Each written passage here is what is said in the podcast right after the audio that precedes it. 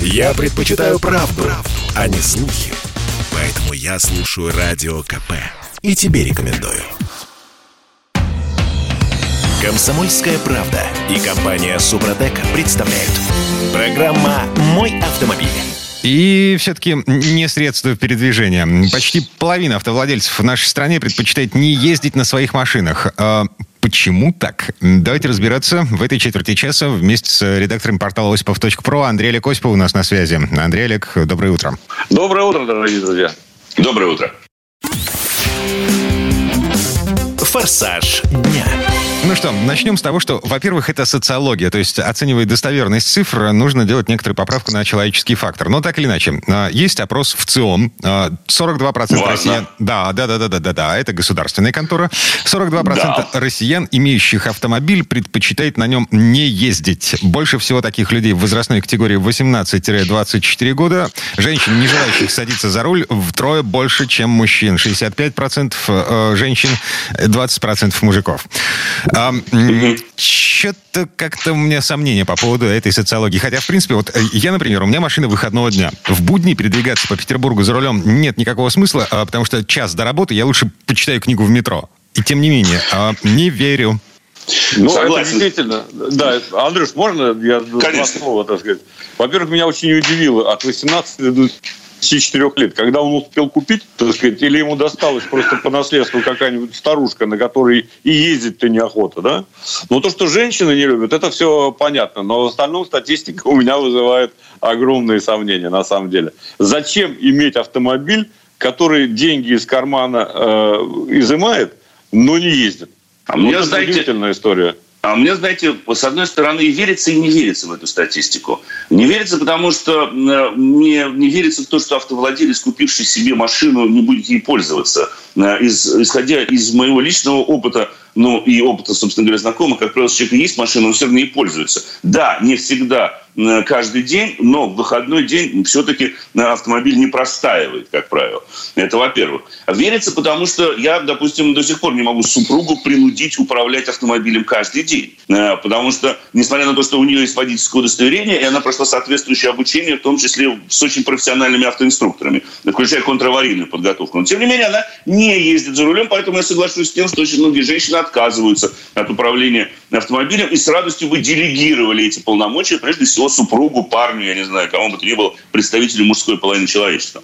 А не верю, потому что 18-24. Все-таки 18-24, во-первых, это э, возраст получения водительского удостоверения в нашей стране первого водительского, ну, первого и последнего, в общем-то, водительского удостоверения.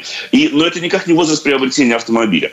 И с другой стороны, это отчасти подтверждает э, мои соображения на тот счет, что для людей молодых, которые, вот как они называются, миллионалы, да, поколение Z, это те, кто родились ведь в нулевых, да, 18-24, это ребята, родившиеся уже в 21 веке.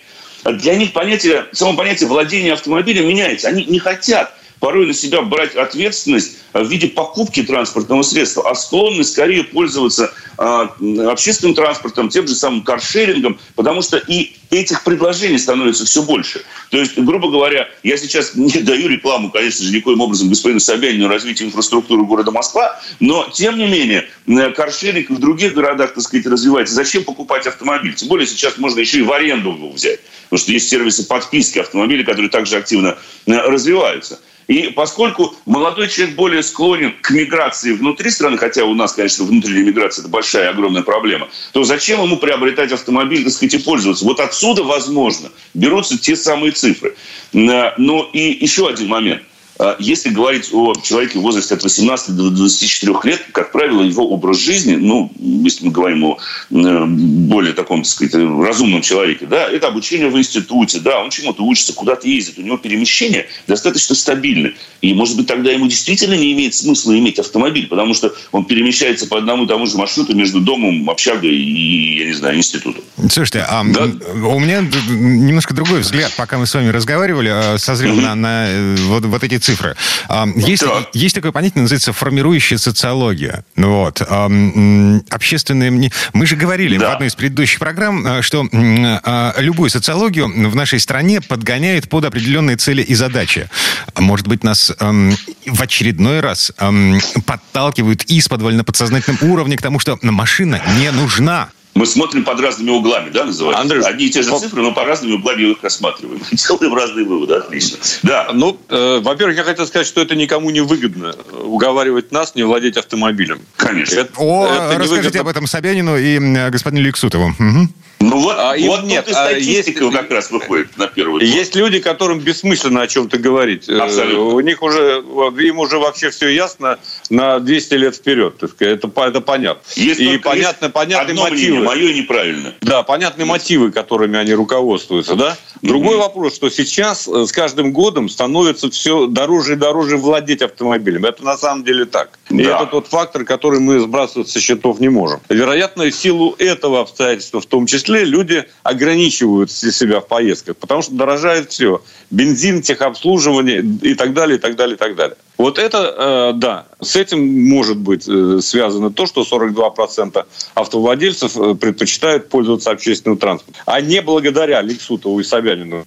Угу. Да ну нет, конечно. Вот благодаря дороговизне, скорее всего. Но так или иначе, все равно э, автомобиль никуда не денется. И э, ну, в каком-то смысле это двигатель не только, который перемещает тебя из точки А в точку Б, но и двигатель э, всего остального, что вокруг. Все, все, всей экономики, можно сказать. Это во-первых. И во-вторых, отчасти благодаря, в кавычках нужно взять это слово, потому что посмотрите на пробки, которые мы наблюдаем на въездах в крупные города. Многие люди просто на машине кто живет особенно за городом, доезжает на какой-нибудь железнодорожной станции и дальше садится на электричку. Вот интересно, такое комбинированное пользование автомобилями, если можно так выразиться, учитывается и в какую статистику оно входит? Скорее всего, не учитывается, не входит. Это как раз те люди, mm-hmm. которые все-таки садятся за руль регулярно так или иначе. Так, э, еще одна новость, мимо которой пройти не можем. Э, в нашей стране в ближайшие 2-3 года все-таки наладят производство электромобилей. Э, причем это не отверточная Ура! сборка а заграничных. Это, это наши исконно-посконные сермяжные э, электрички. Замглавы Минпромторга Александр Морозов заявил, э, что быстрее всех на рынок выйдет некий проект из Липецка, э, компания Мотор Инвест. Я чуть вот не слышал, грешен, я не слышал даже никогда о такой машине. А, никто не слышал. А, вторым будет Зетта, при условии привлечения дополнительных инвестиций в этот проект. Это по словам э, замглавы Минпромторга. И третий это Красиво. Кама-1, эм, электрическая АК от КАМАЗа. А, знаете, да, я очень хочу сказать, что людям, пережившим Мишку и э, вот этот вот Е-мобиль, Е-мобиль, уже ничего не страшно из этих предложений. Нет, нет. Ну, хотят они освоить какие-то. Если им выделяют деньги не под что, ну, значит, э, так и надо. Погодите, Будем мы с этим э, это, еще спорить. Это вы намекаете на 400 миллиардов рублей, которые заложило под электрическую это, инфраструктуру это я... развитие электротранспорта Слушайте, в нашей стране правительство, да? Я внимательно прочитал про газомоторное вот это вот все. Это вообще красиво. Это, в принципе, э, вы знаете, когда вам хотят затуманить голову, чтобы ничего понятно не было, вот это вот э, как раз та статья, которая рассказывает о разработке этого алмаза и так далее. Может быть, у них с буками там или с э, какими-то Слушай, я не хочу все на отлично. ездить. Я не хочу да, на но, ездить. Погодите, но погодите, вот это, этим... это, это вообще отдельная история. Это, значит, оборонный концерн «Алмаз» Антей, да. значит, выкатил тележку. Она, ну, как бы, я не понял, это рендер или она уже ездит? Короче говоря, тележка, которая передвигается... Это секретная информация. За счет э, водорода. Ну, то есть водородный двигатель у нее, да а нет, не электрический. Это... Да, но, к сожалению, речь идет именно не о водородном двигателе, а о газомоторном оборудовании. Нет, там есть, тоже числе... тележка, там есть тележка, и которая водородная. И, и водородная, да. Это, эта тележка подозрительно напоминает мне ту, которую я видел 20 с лишним лет назад в Детройте, да? Ровно Слушай, такая же тележка, один в один, так сказать. Они, наверное, Но там были... взяли архив нашей газеты и вообще автомобильной Да, у нас это публиковалось. Да, там была, были чертежи, я даже помню. Мы точно Конечно. публиковали даже чертежи точные, как это все работает. Вот, как 20 лет правда, правда, два электромотора, а у GM было до четырех электромоторов. Да, на каждое колесе. колесо было, да. На каждое колесо, да, был привод. А все остальное, вот эта платформа, это топливные ячейки. Да. Это, конечно, э, безусловно, вне всякого сомнения, перспективная разработка. Безусловно. Только, по, пока ничего конкретного, э, так сказать, нет. Ну, еще одно вы забыли упомянуть э, чудо. Это э, Кама-1, угу. которая, так сказать, на целых 200 с чем-то километров имеет запас хода. О, да. Правда, э, правда, не знаю, как вот насчет э, места производства. Там прохладненько. Надо отапливать салон, так сказать. общем, да нет, тут с отоплением-то у электромобилей нет. Вы знаете, э, я, простите, что я перебил. Вот смотрите, мы с вами уже озвучили фактически тех, кто будет осваивать. Они уже выставили... Бенефициары. Бенефициары. У них уже акционерное общество с государством образовалось. И вопрос лишь в процентном делении озвученных средств и сроках их перечисления. Потому что эти ребята уже, сейчас они заполнят каждую нишу, да, и э, все хорошо. Только в итоге мы все равно получим очень посредственные транспортные средства. Вот простите, опять же, по Станиславскому, ну не верю я, что Алмаз да Антель Причем тут... КАМАЗ сделает автомобиль, который будет лучше Теслы, электрического Volkswagen или Audi. Ну вот не Откуда, верю. Откуда такая уверенность, что мы получим? Не для этого затевается проект, чтобы все мы получили. Вот это же э, тоже надо, так сказать, принимать в расчет. Ну да, это а, как не, это как не это, делиться... Это, это будем как считать не, так. Да, это как не делиться техническими деталями, ссылаясь на то, что это секретная информация. Нет, Или... это будем считать так. Вложение денег в перспективные проекты. Будущее. И успокоиться на этом, да. Будущее. А то, что мы получим или не получим, это дело десятое. Так, ладно. Время этой четверти часа к концу подошло. Андрей Олег Осипов, редактор портала осипов.про были у нас на связи. Парни, спасибо. Хорошего дня. Всего доброго. Хорошего электрического будущего всем. Счастливо. Берегите себя. Мы вернемся через пару минут. В следующей четверти часа к нам присоединится автомеханик, ведущий программы «Утилизатор» на телеканале Чей Юрий Сидоренко. Будем говорить о ремне ГРМ. Как понять, что эта штука на грани и что будет, если этот ремень не заменить вовремя. Комсомольская правда и компания ГРМ обсуждаем в этой четверти часа. Вопрос, как Мой понять, автомобиль. что эта штука требует замены. Я Дмитрий Делинский. А у меня здесь Юрий Сидоренко, автомеханик, ведущий программы «Утилизатор» на телеканале Чей. Юр, привет. Доброе утро. Автомастер. Ну что, для начала давай разберемся, э, что это за ремень, почему он называется ГРМ и э, зачем он вообще нужен в машине. Ну как, ремень ГРМ, он существует в приводе газораспределительного механизма автомобиля передает э, крутящий момент от э, поршневой группы через коленчатый вал, через шкив, передает на распред вал. Для того, чтобы клапана открывались тогда, когда надо, в тот момент, который надо, впускные и выпускные клапана. Ну, это я очень, при, очень приближенно сказал. Могу вот так вот сказать. Так, хорошо. Значит, газораспределительный механизм. Эм, от этого ремешка зависит то, э, насколько точно открываются клапана в двигателе. В какой именно момент, э, именно тогда, когда нужно. Так, обрыв ремня ГРМ. К чему это может привести? Э, ну, смотря на каких машинах. На некоторых машинах есть специальные проточки в поршнях, которые не дают клапанам загибаться. Вот. А если этих проточек нет, то это прям сразу же это, ну, переборка головки, если блок цилиндров, если не ее замена. Вот. Ну, соответственно, замена поршней. Ну, фактически это очень дорогостоящий и крупный ремонт двигателя. Большой такой, хороший. Причем, знаешь еще, когда у нас только появилась ВАЗ-2112, там почему-то на моторе стояли э, поршни без проточки. Вот. И там, знаешь, сколько мы перебрали тогда моторов? Ну, просто громадное количество. Потому что все уверены, что были, что там такие же поршня, как на восьмерке стоят, все в порядке, с проточками, то есть ничего не гнет. Э, клапана просто, ну, оборвался, оборвался, машина встала. Здесь нет. И народ приезжал, а там еще 16 клапаны. О, ребят, 16 клапанов поменять нормально тогда все это стоило сразу же. Угу. Чудесно. Ну ладно.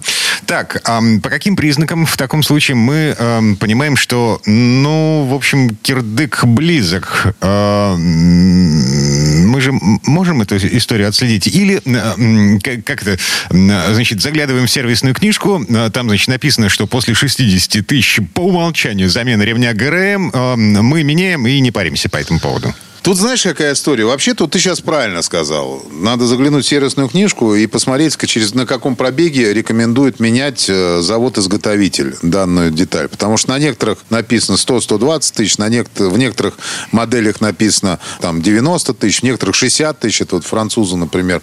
Было удивл... Они были очень удивлены, что именно замена ремня ГРМ нужна.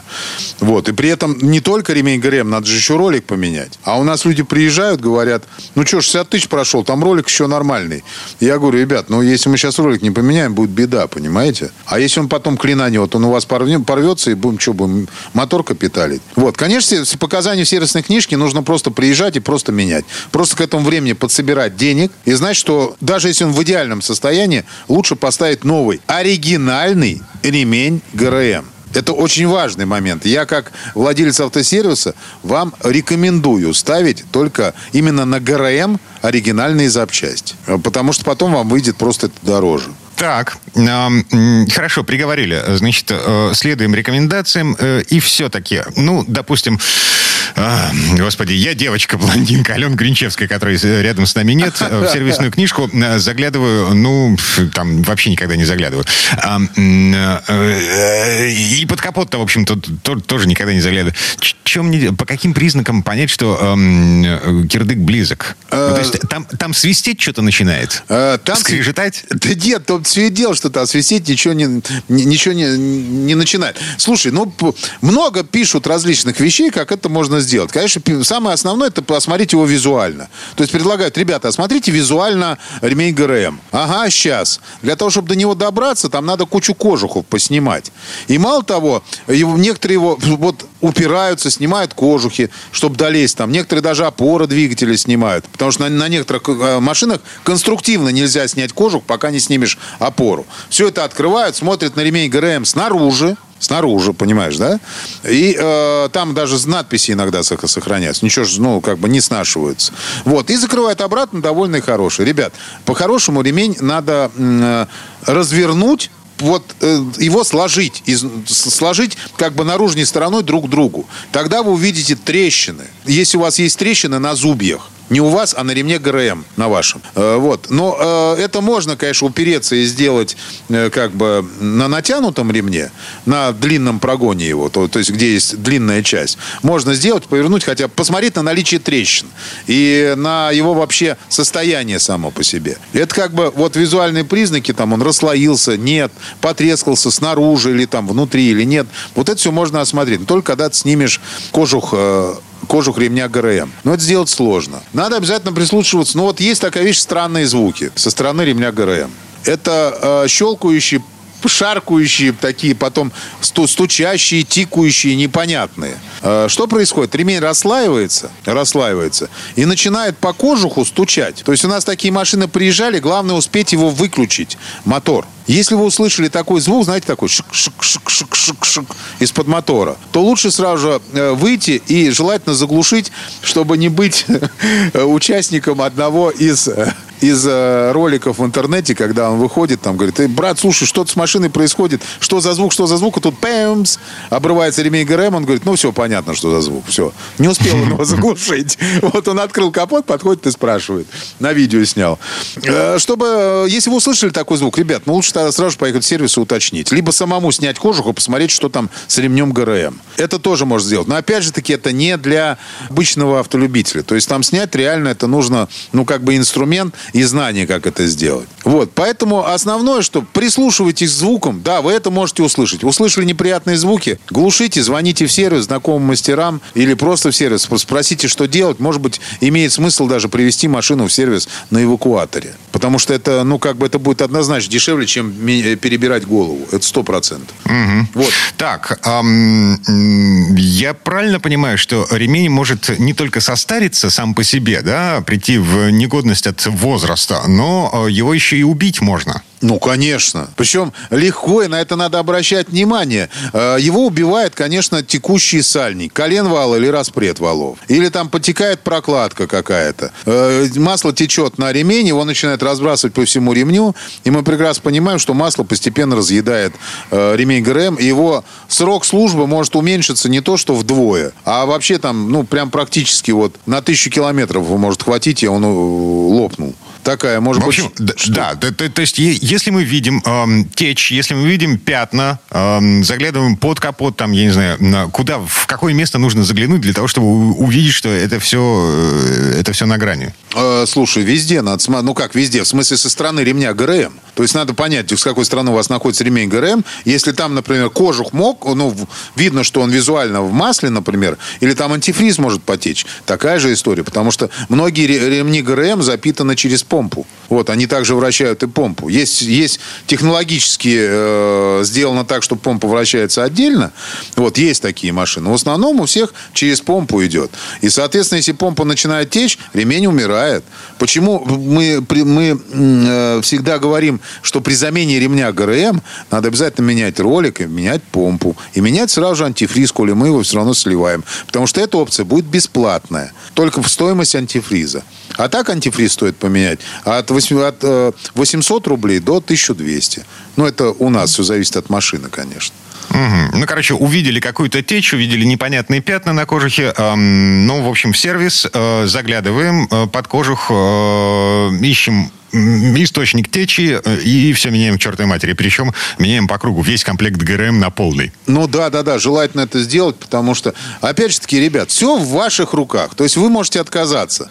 Но нормальный мастер, если на ремень ГРМ попало масло, он его не просто протрет, он его весь осмотрит, в каком он состоянии, и скажет, «Э, знаете что, лучше его поменять сейчас, коли мы туда уже залезли. Просто уже работа будет стоить. То есть, если вы меняете сальник колен вала, то есть вы в любом случае снимаете шкив и снимаете ремень ГРМ. То есть вы его снимаете. Если вам говорят, что лучше его поменять, то возьмите, купите ремень ГРМ и поменяйте. И вы будете знать, что у вас там стоит нормальный реме- ремень ГРМ, и вы не будете бояться, что, например, оторвется зуб, и постепенно отрывая, будут отрываться зубья на ремне ГРМ, и он будет постепенно проскакивать, и потом клапана у вас в, в итоге встретятся в, в- в определенный момент с поршнями. Мгм. Так, слушай, минута осталась до конца четверти часа. Э, Еще один вопрос. Что делать при покупке э, машины на вторичном рынке? Ну, то есть, э, вот я покупаю автомобиль, ну, с пробегом, там, условно говоря, 60 тысяч километров. Я же, ну, категорически не уверен в том, что это именно 60 тысяч километров. Конечно, и правильно совершенно что-то не уверен, Дим. Э, нужно, когда вы покупаете машину БУ, однозначно, не веря никому, менять на ней ремень ГРМ, менять приводные ремни, менять жидкости, менять масла, смотреть подшипники ступичные и так далее. Менять масла везде. Это нужно сделать для себя же самого, для себя любимого. То есть, когда вы покупаете машину, сразу же докидывайте к ее цене, ну, где-то тысяч семьдесят. Тогда будет, ну, все зависит, конечно, от стоимости машины. Семь- ну, а если там она стоит там э, 100 тысяч рублей, ну, докиньте хотя бы 30. Э, Вот. То есть вы должны знать, что вы это должны потратить на эту машину. Соответственно, меняйте ГРМ сразу же. Приговариваем. Юрий Сидоренко, автомеханик, ведущий программы «Утилизатор» на телеканале Че был у нас на связи. Юр, спасибо. Хорошего дня. Э, Большое спасибо, всем удачи. А мы вернемся буквально через пару минут. В следующей части программы к нам присоединится Федор Буцко. Поговорим о сырах с частных ферм в Подмосковье, о том, как справляется с дорогами к этим фермам Рено Аркана Пульс. Комсомольская правда и компания Супротек представляют. Программа «Мой автомобиль». А это мы вернулись в студию радио «Комсомольская правда». Я Дмитрий Делинский и Федор Буцко у нас на связи. Федь, доброе утро. Доброе утро. В этой четверти часа а, у нас очередная поездка на очередной, ну так, относительно новой машине. Дорожные истории. Так, что за машина, куда ездил? А, Рено Аркана в комплектации Пульса, такая свежая, красивая комплектация со всякими, а, ну, с внешним стайлингом, с черными дисками, с черной крышей. В общем, хорошо машина смотрится. У меня была а, темно-красная с черной крышей. В общем, смотрится действительно автомобиль интересно. Ну, Аркана, собственно, она и, раньше... э, Ну, это, это вообще классная машина в том смысле, что если вам хочется какой-то красоты, это же купе-кроссовер. А купе-кроссовер это что? Там BMW X6, и там Mercedes, там GLE купе. Ну, то есть это машины сверхдорогие. А это полтора Renault ляма. вот они сделали. Мгм.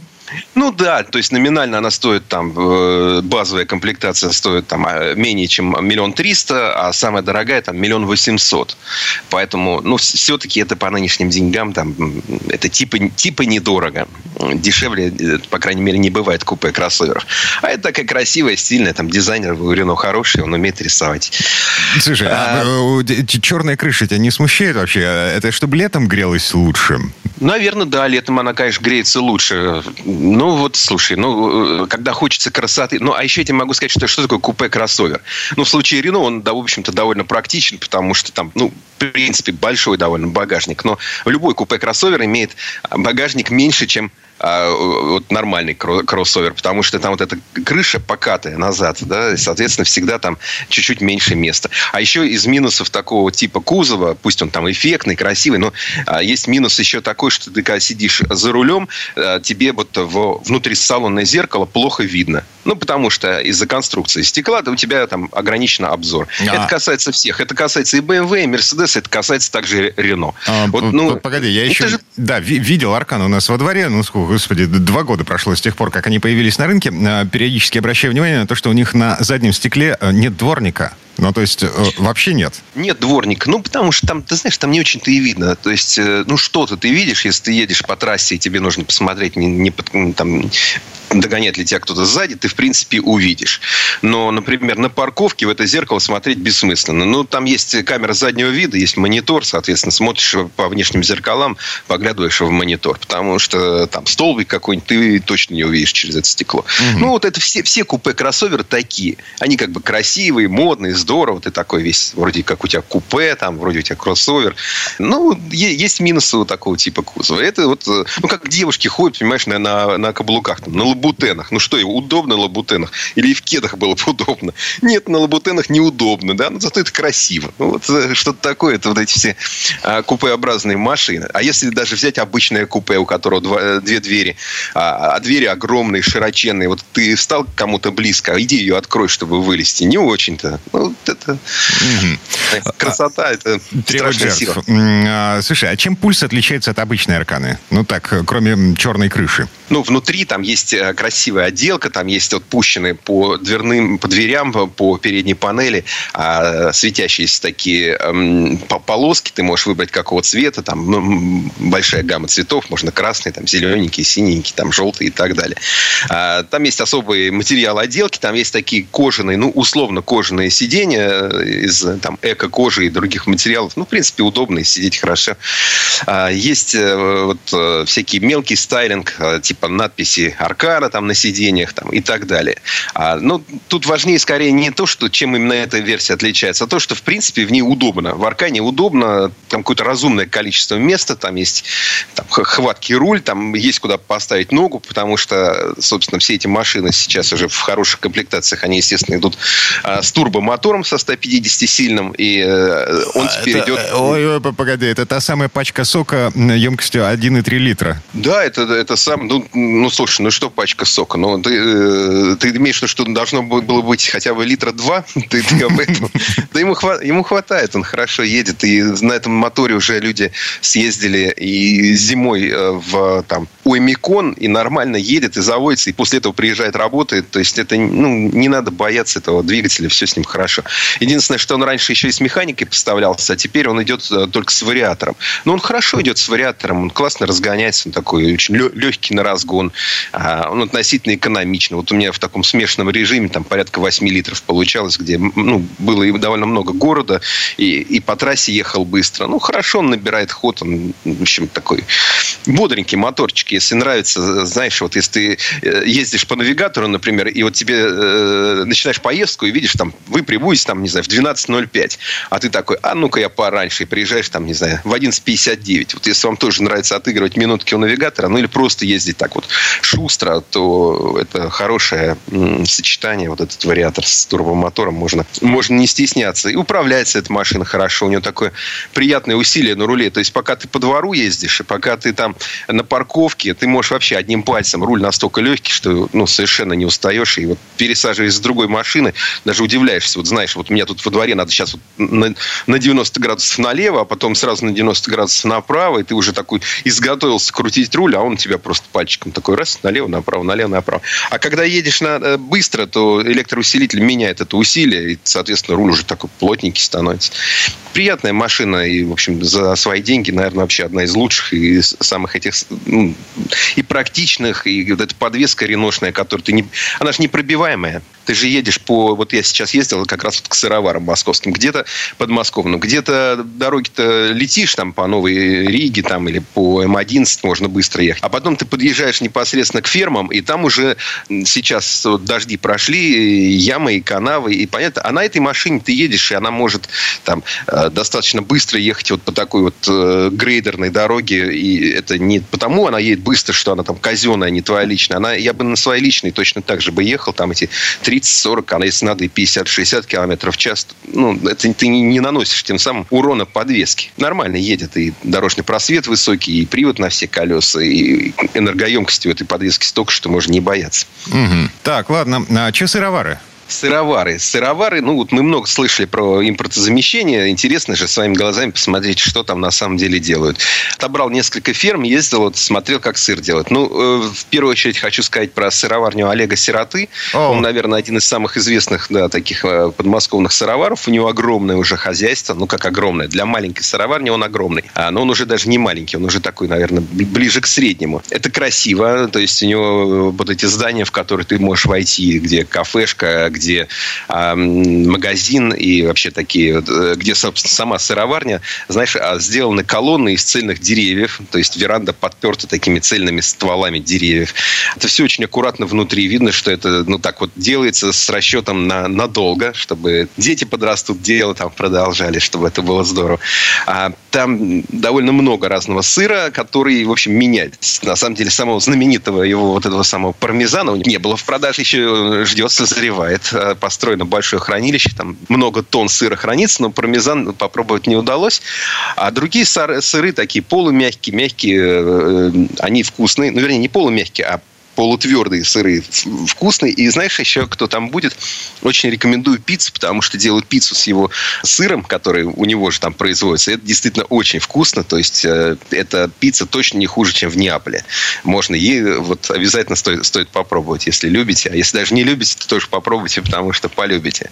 Можно прийти на экскурсию, можно приехать с детьми, можно посмотреть там на коров, на коровник, можно э, посмотреть, как варится сыр, поговорить, э, там есть хорошие экскурсоводы. Ну, то есть, так, достаточно уже крупное предприятие. И еще одна сыроварня, о которой хотел рассказать, это уже не Истринский, а Талдомский район. Там нужно будет, конечно, проехать от одной до другой, наверное, около часа. А, это гораздо меньшего размера сыроварня. Э, Коза Ностра называется держат коз. Козы очень красивые, и там тоже можно с экскурсией пойти. То есть, в принципе, сейчас многие фермеры понимают, что нужно встречать гостей. Это небольшой дополнительный доход, это способ людей, как бы, людям показать, как э, они производят свой продукт, убедить их в том, что он действительно производится правильно, а это важно, потому что все эти частные сыроварни, это недешево, но сыры стоят довольно дорого. И вот, э, чтобы понять, а почему они стоят дорого? А вот потому что, посмотрите, на коза ностри, посмотрите, какие у нас какие красивые козы. Вот у нас там есть занинская порода, а есть англонубийская. Они вот особенно, действительно, очень красивые козы, такие цветастые, там, с палевой э, шкурой там, или еще с какими-то интересными оттенками. И вот Э, они все чистенькие. У них там чесалки стоят, э, массажеры специальные крутятся. Значит, они по очереди козы, так, знаешь, никто не толкается, каждая подходит к этой крутящейся резиновой щеточке. Поэтому они все такие вычесанные, довольные. А дальше они там, едят хорошее сено, а потом они там правильно доятся. Все это правильно делается. А одна коза – это 2 литра молока в день, а 1 килограмм сыра – это, соответственно, 10 литров молока. То есть получается, что 5 коз за день дают молока на то, чтобы сделать 1 килограмм сыра сыра. Понятно, что дешевым он быть не может. Ну и вот когда ты ездишь, э, особенно с детьми, это хорошо, потому что, ну, вообще есть такое мнение, что современные дети плохо понимают, откуда берется молоко, там, мясо, сыр там, и другие продукты. А там вот наглядно видишь, как это происходит, и когда ты видишь, что ну, ухоженных животных, которые радостные, довольные, с удовольствием подходят к тебе, там, э, ласкаются. В общем, можно съездить даже на такую козотерапию. Вот, наверное, многие слышали про дельфинотерапию.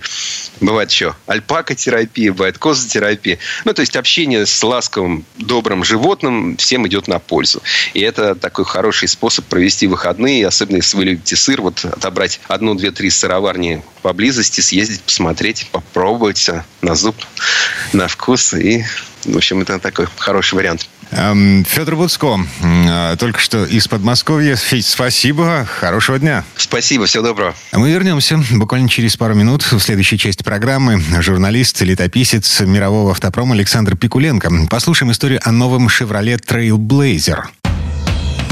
Комсомольская правда и компания «Супротек» представляют.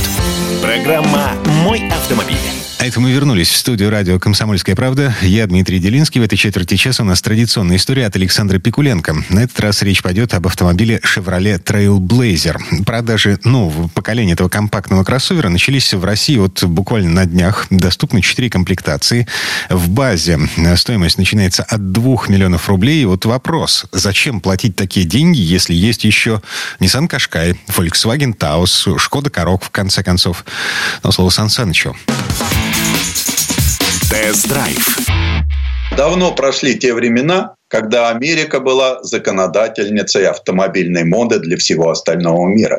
Кроссовер Chevrolet Trailblazer – наглядный тому пример. Позаимствовав имя у брутального внедорожника, новый автомобиль больше настроен на покорение городских просторов, чем внедорожного пространства. Хотя смешение стилей нынче в моде – Новый кроссовер – это неплохой коктейль из хэтчбека, универсала и внедорожника. На первый взгляд, новый Trailblazer кажется несколько нагловатым и шустрым, что вполне соответствует спортивной, чем-то задиристой внешности этого компактного автомобиля. С передней частью, вдохновленной тем, что было у «Шевроле Камаро», а также благодаря множеству эстетических деталей, начиная от двухцветной окраски и заканчивая контрастными накладками на отбортовском кузова, Trailblazer определенно выглядит выразительно. Стильных черт у этой машины предостаточно. Это и узкий прищур ходовых огней, которым вторят крупные фары и размахнувшие на весь передок хромовая планка. С этим всем хорошо гармонируют резкие линии боковых подштамповок. А вот задняя часть не так выразительна. Хотя динамичность экстерьеру придают короткие свесы, круто поднимающиеся к стеклам боковые панели, большой спойлер на пятой двери и очень уместные здесь рейлинги. И, конечно, задний псевдодиффузор с двумя соплами выхлопных труб. Салон просторный, с вертикальной посадкой. Несмотря на то, что у нового Chevrolet Trailblazer скромные, но очень удобные в городе размеры, внутри с комфортом могут расположиться четверо пассажиров, чему способствует высота и весьма длинная колесная база. Спереди все очень неплохо. Вот только для левой руки водителя места маловато, а за рулем можно устроиться довольно удобно. У кресла хороший диапазон регулировок. Переднее ковшеобразное сиденье удобно в длительных поездах. Организацию места водителя можно признать удовлетворительной, если не считать излишне широкие стойки лобового стекла. Габариты этого автомобиля сразу же перестают быть проблемой. Если поднять сиденье повыше, то прекрасно видны углы капота. Обзор назад отличный, так что мертвые зоны практически отсутствуют, что позволяет двигаться даже в плотном городском потоке динамично и уверенно. Руль в меру легок, в движении наливается очень правильно подобранным усилием. Приборы читаются легко, чему способствует полностью соответствующий стилю автомобиля лаконичный, даже в чем-то строгий дизайн. Внутри сенсорный экран включает приложение Apple CarPlay – и Android Auto через Bluetooth, что становится приятным сюрпризом. Еще радует беспроводное зарядное устройство и отсеки для мелких вещей. Как и должно быть, задние сиденья складываются, что добавляет пространство, если оно необходимо для большого груза. А еще у Trailblazer спинку переднего правого сиденья можно сложить вперед, и получить огромное грузовое пространство от задней двери до бардачка. Одним из основных достоинств таких кроссоверов всегда считался объемистый багажник. Доступ к багажнику удобен, а погрузочная высота невелика. Понятно, что и заднюю дверь можно открыть ногой, если руки заняты. А главное, легко отыскать это место. Его подсказывает световая проекция в виде эмблемы «Шевроле». И все-таки новый Trailblazer производит впечатление более мягкого и более демократичного автомобиля. Сразу видно, что в планах производителя сделать его популярным в рамках его ценового диапазона. Поэтому никаких присущих сегодня многим маркам намеков на элитарность и избранность. Эта демократичность заметна внутри. Черный и даже отчасти жесткий пластик как бы призывает позиционировать автомобиль как удобное и практичное средство передвижения. Однако в отделке салона хорошо гармонирует ткань и полированный металл. Зато в части комфорта сделано много интересных и даже в чем-то неожиданных шагов. Существенно улучшилось положение задних пассажиров, так как вся длина базы автомобиля используется в их интересах.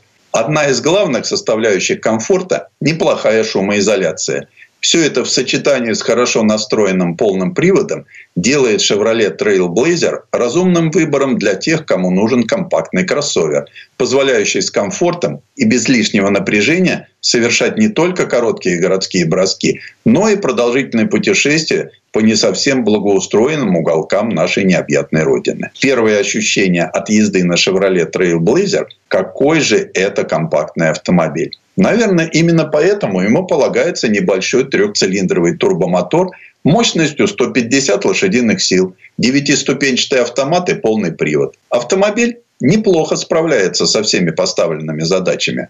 Хорошей динамике способствует прекрасная работа автомата. Во всех режимах она переключается плавно и незаметно, без каких-либо задержек.